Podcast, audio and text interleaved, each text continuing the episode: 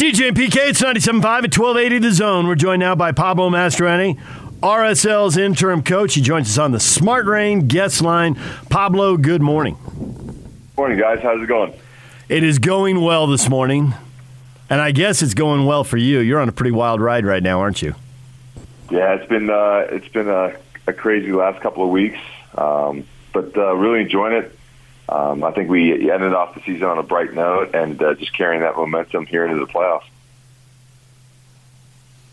Yeah, you speak of momentum, Pablo. I mean, your team obviously has it to the highest level. I would have to think right now, to, to, to one degree or another, if not completely, they probably think they're invincible. yes, I, I think, you know, we've again, I think the, the, the way we ended the season with uh, you know some tough defeats and some some good and, and a great victory, um, and then you know starting in Seattle, going up against thirty five thousand fans in a difficult place to play and winning that game, and then you know going back to KC where we were a couple weeks earlier to get in and playing a fantastic game and getting a great result, and so. You're right. I think that confidence is within the group. Um, but uh, the, the great thing that I that I notice at this moment about the group is that there's a there's it's quiet confidence. It's it's not um, you know guys aren't getting over the, getting ahead of themselves. They're, they're they're training the right way. They're preparing the right way, um, and you can really see the focus in their eyes. It's funny because a couple weeks before the playoffs, I think most fans would have said this team is just barely going to miss the playoffs. And the reason they're just barely going to miss is they haven't been nearly good enough on the road. They've only won mm-hmm. three road games, and one of those road games was Vancouver at Rio Tinto Stadium, which is just a bizarro pandemic thing. So it was a home road game, which is weird. And then you come from behind and win in Dallas. You win in the last second in Kansas City. You've now won two playoff games, one in penalties, and again, stoppage time goal. It's four straight road wins. There is literally no RSL fan who would have bet on that, and yet it's happened. The obvious question is why, but and I know it's a radio, so you got to come up with an answer. But is there really an answer, or it's just one of those things? Um, yeah, I mean, it's it's it's hard to really make sense out of a lot of things in life, right? I think things just kind of happen, but I think there's a lot of uh, emotion and belief, and and you need the breaks as well. And so um, but but what I'd say is it's really interesting because I think the amount of focus there is on road games when there's 34 games before you um, isn't nearly as high as when it's win and go home, and so that obviously has a lot to do with it. Um, and and the guys just you know coming together at the right time. I mean, there's so many side stories where you know Meram has been fantastic in, in, in, the late run of of this group and coming in and, and really marking a difference. Um, and so that adds to it as well. And as that as, as the guys coming in and off the bench do such a great job of contributing, other teams start to realize that this is a real thing as well. So um, I think it's a it's an emergence of a, a lot of different factors, um, but but the most important thing is, is that the team believes and really confident about uh, the work that we've been able to achieve. This sort of reminds me of baseball. I'm an old baseball guy. If you go to the baseball field at Thunderbird, Pablo, you should know when I was a senior, I won the gold glove as a senior. I only had three errors and 55 chances, and I'm really proud of it. It's probably written somewhere on Thunderbird's campus, by the way. You just have to search it, maybe behind the bathroom in the boys' locker room. I don't know. But uh, it, it it reminds me of baseball in a sense where we've seen this before. We don't necessarily see it in other situations, but you get baseball where you can get hot. And if you get hot at the right time, what you did the four, the prior four, five, six months really doesn't matter, and it's almost unexplainable. I don't know if you feel like that because you're with the team every day, so maybe you had a little more faith. I necessarily didn't have the faith that they would win a couple of matches here like they've done, but I relate it to baseball in terms of getting hot at the right time, and that that's really all that matters.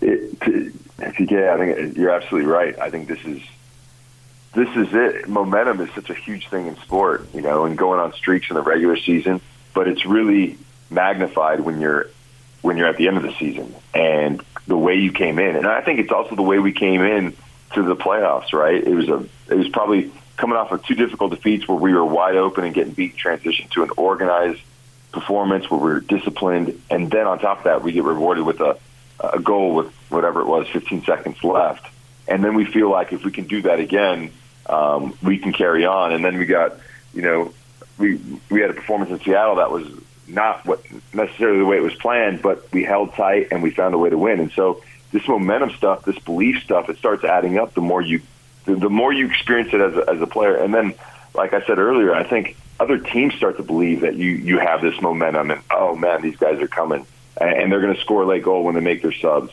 And so it's been it's it's it's hard to explain, but it's been an enjoyable ride for sure.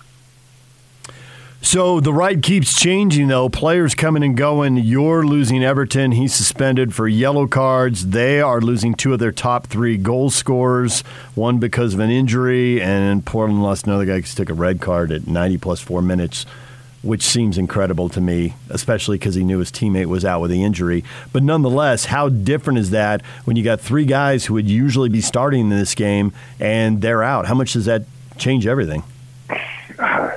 I, I would like to say it, it would have some effect, you know, but uh, how, you know, they're they're a dynamic attacking team, and so they have Moreno that'll definitely jump in there, and then a guy like Valeri. And so when you think about those two guys, you're like, man, that's kind of a like for like, you know, miss.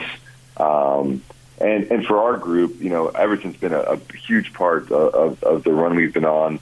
Um, and you know, uh, it's it's it's it's not going to be easy, but I think we, what we've shown with our group is when some guys out, someone else steps in and does a great job. You know, Albert was out for the first two playoff games. You know, Chang stepped in and did a great job, um, and so it, it's a playoff match. You could talk about X's and O's and, and all these different things, but really, it's about who shows up on the day and who believes that they have a chance to win. Oh yeah, for sure. I mean, that's what it boils down to.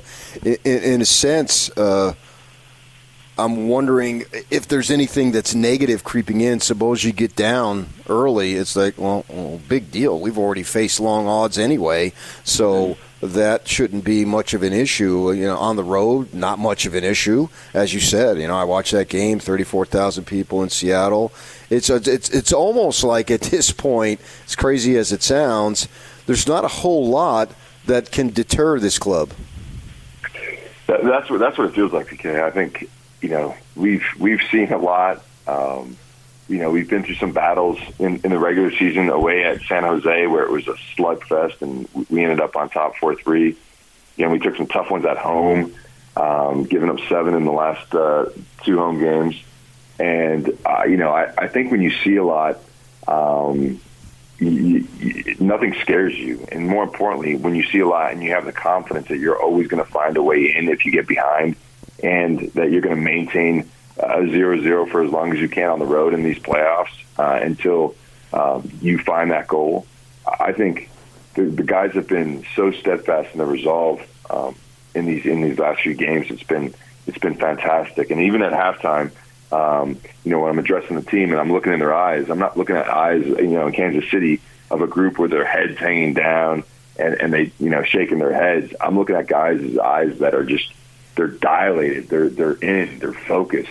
Um, and I'm saying we're getting back in this game, boys. And if we get back in, if we find that first goal, we're going to find that second one. And so it's, uh, it's a, it's a fantastic, uh, feeling that we have in this group and, uh, definitely look forward to uh, pushing it forward to see how far we can go.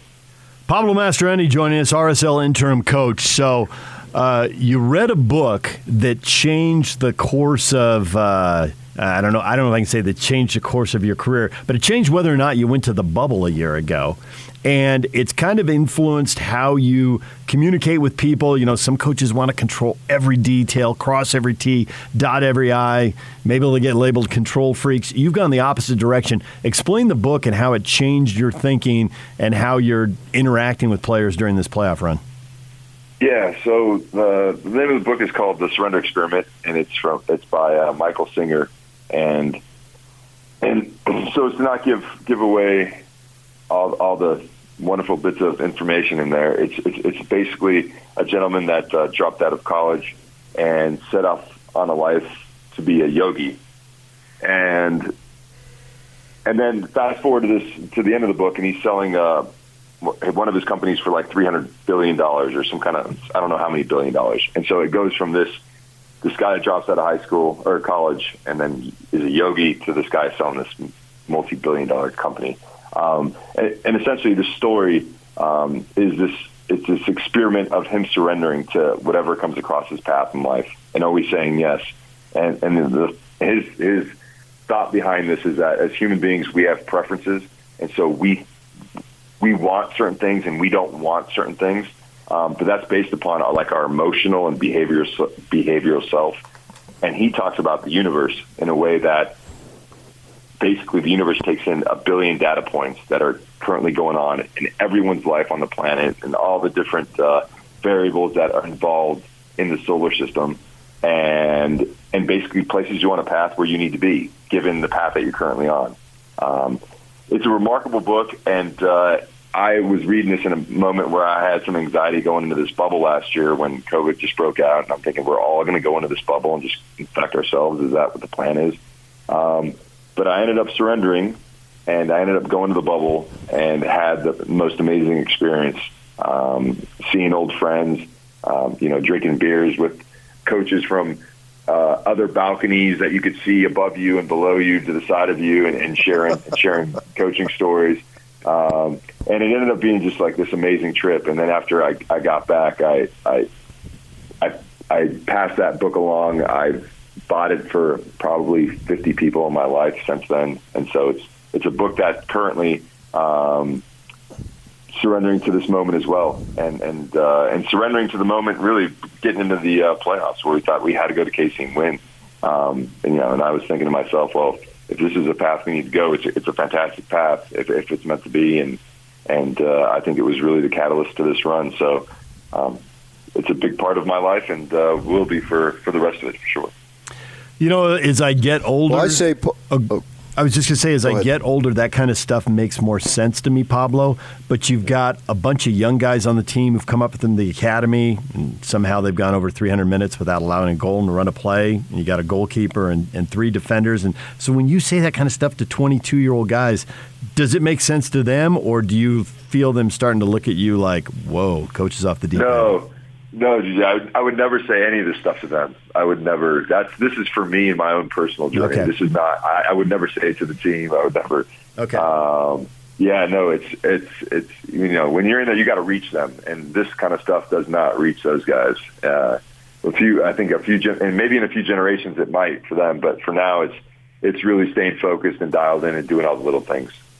Well, Pablo, we appreciate you coming on and spending a few minutes with us here this morning. Uh, good luck in Portland. I don't know what the deal is. Seattle, Sporting Kansas City, Portland. I guess there was no way to squeeze in a trip to LAFC too, so you can play in front of all of the most rabid fan bases. I appreciate it, guys. Yeah, really looking forward to it, and uh, we're gonna we're gonna we're gonna take everything that uh, we've learned and everything we've experienced and take them to a hostile crowd in Portland and and do whatever we can to get out of there with a with a great result and keep this run going. Hopefully. Pablo, we appreciate it. Thanks a lot, and good luck in Portland. Thanks, guys. Appreciate it. All right, there is Pablo Mastroeni, RSL interim coach, joining us here on 97.5 and 1280 The Zone. An interesting guy. You can get into uh, deep conversations with him, and you look up and like 10 minutes went by, and you think it was like 30 seconds. So I've never had the chance to sit around and talk to him for an hour. I don't know if it seemed like about two minutes, but I always feel like that is probably how it would play out. Thunderbird High behind the well, we'll see, behind man. the Thunderbird High behind the bathroom door in the boys' locker room. That's that's where the plaque is. No, no, it's some. I, I think I wrote it. Oh, you wrote it. The the door. All right, DJ and PK, it's 97.5 and 1280 The Zone. All right, the Joe Ingles Show coming up in 40 minutes right here on 97.5 and 1280 The Zone.